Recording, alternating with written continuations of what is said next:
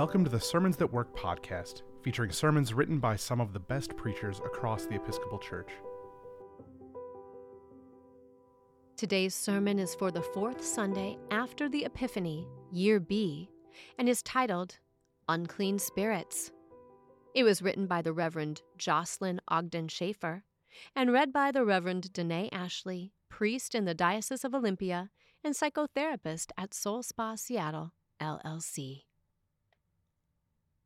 So, friends, today we are going to talk about evil spirits, unclean spirits, the demonic. Go ahead and wiggle in your seats. It is an uncomfortable topic for most of us 21st century moderns, blessed with the scientific method. We are quite happy to be Jesus' followers when it comes to feeding the poor, praying for one another, proclaiming God's way of justice and mercy. But casting out demons? In Mark's Gospel, casting out demons isn't something incidental to the good news. Rather, it is an essential part of it. There are four exorcisms in this shortest of Gospels. Most of us dismiss it or are freaked out by it, rather than grateful, excited, or even curious about it.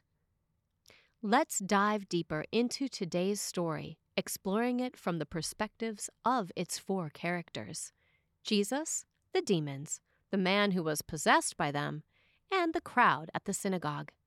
Inhabiting the story through these four lenses might help us believe despite our unbelief. First, Jesus.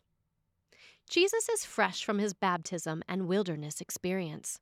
Immediately after he is baptized, the Spirit drives him out into the wilderness for his showdown with the chief evil spirit, Satan and Jesus resists temptation for 40 long days. The wilderness experience is so taxing that God sends angels to wait on Jesus. Perhaps this encounter with the demonic shapes Jesus' compassion for us and clarifies his mission. Yes, people make mistakes and are sinful, but there are forces far beyond us and way outside our control that seduce us away from truth, beauty, goodness. In short, seduce us away from God. In this brief story, still in the first chapter of Mark, Jesus is in the local synagogue teaching with authority. He doesn't know about God, he knows God directly, and there is a big difference. And in the midst of his teaching, a man with an unclean spirit interrupts him, yells at him, disturbs the whole congregation. Jesus responds with calm strength, rebuking that spirit and freeing the man for the abundant life God meant for him to live. Secondly, the unclean spirit. This demon is smart. He knows before any human being does who it is he is dealing with the Holy One of God. He vies for dominion in this man's life and doesn't want Jesus' interference. You see, in the presence of goodness, evil often interrupts and tries to get our attention. One of the ways it tries to hold on to its power is by shaming the man it occupies. Shame is a powerful force and demons exploit it to bind and restrict people all the time. This unclean spirit seems to have a community of other evil spirits and rightly feels threatened by the presence and power of the one who knows God, the one whom we come later to believe is God. And so he cries out, What have you to do with us? Thirdly, the man who is possessed. Did he feel incredibly embarrassed and ashamed? How much agency did he have in all of this? Was there a terrible struggle within him? His true self, the part that bears the image of God, desired liberation and wholeness. Maybe that's the part of him that drew him to the synagogue, a holy place. He likely felt trapped by this spirit, knowing and thinking, that's not the real me. Can you relate to this at all? Like when a young parent loses temper with their toddler? Or when someone living in the grips of an addiction doesn't recognize the person they've become? Can you relate to that idea of the gap between who you most truly are and how you sometimes act? And finally, there is the crowd, the folks in the synagogue. They had been amazed, almost enraptured by Jesus' teaching, his clear authority, his presence. Were they disgusted when the man came in screaming? Why can't he get control over himself? Were they afraid? What if that happened to me? Did they feel threatened? What if I don't have as much control as I thought I did? Surely all of them were shaken up after Jesus rebuked the demon. In those moments, they had seen God's power triumph over the forces of evil, and they went out to tell others about it, to process what they had seen. So, as we reflect on this story from these four points of view, take these observations for your consideration. Evil exists.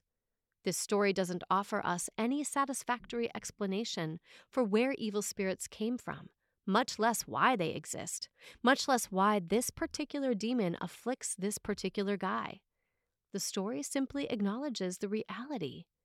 Evil is a force that tends toward death, physical or literal, over which we often have little, if any, control. We are held in bondage by it. Optimistic human beings tend to overestimate our ability to overcome evil, and our pride gets in the way.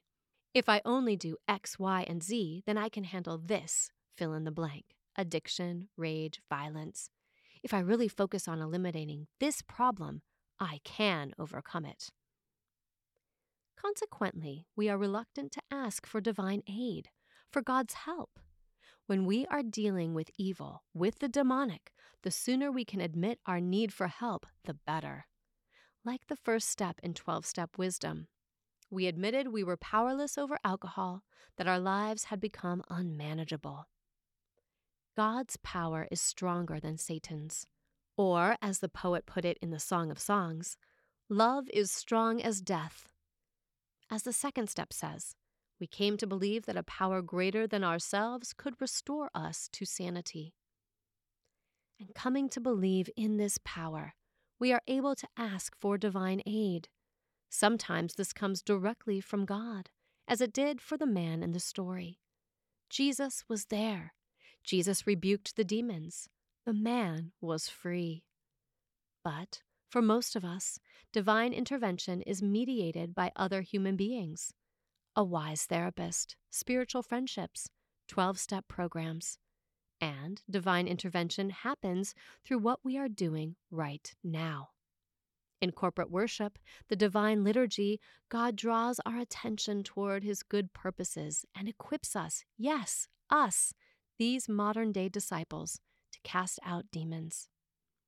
Now, it's understandable if this good news is hard to take in, to process, to believe, in the fourth and final exorcism that Jesus performs in Mark, Mark anticipates how hard this stuff is for us to grasp.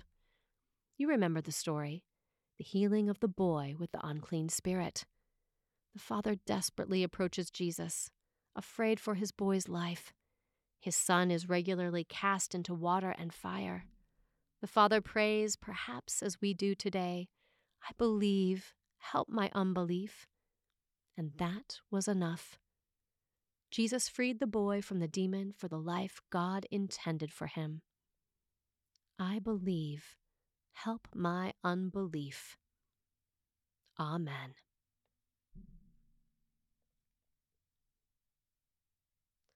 The Reverend Joslyn Ogden Schaefer serves as the rector of Grace Church in the Mountains in Waynesville, North Carolina. She has degrees from Davidson College, the University of Edinburgh, and Episcopal Divinity School. In this phase of life, most of her discretionary time is lovingly devoured by small children. Her two primary spiritual disciplines are child rearing and sermon writing, and she is regularly humbled by both. Sermons That Work is an offering of the Episcopal Church's Office of Communication. For more free resources, including sermons, Bible studies, bulletin inserts, and more, visit episcopalchurch.org/sermons. We would love it if you'd rate, review, and subscribe to our podcast on your favorite podcasting platform. And while you're at it, share it with a friend.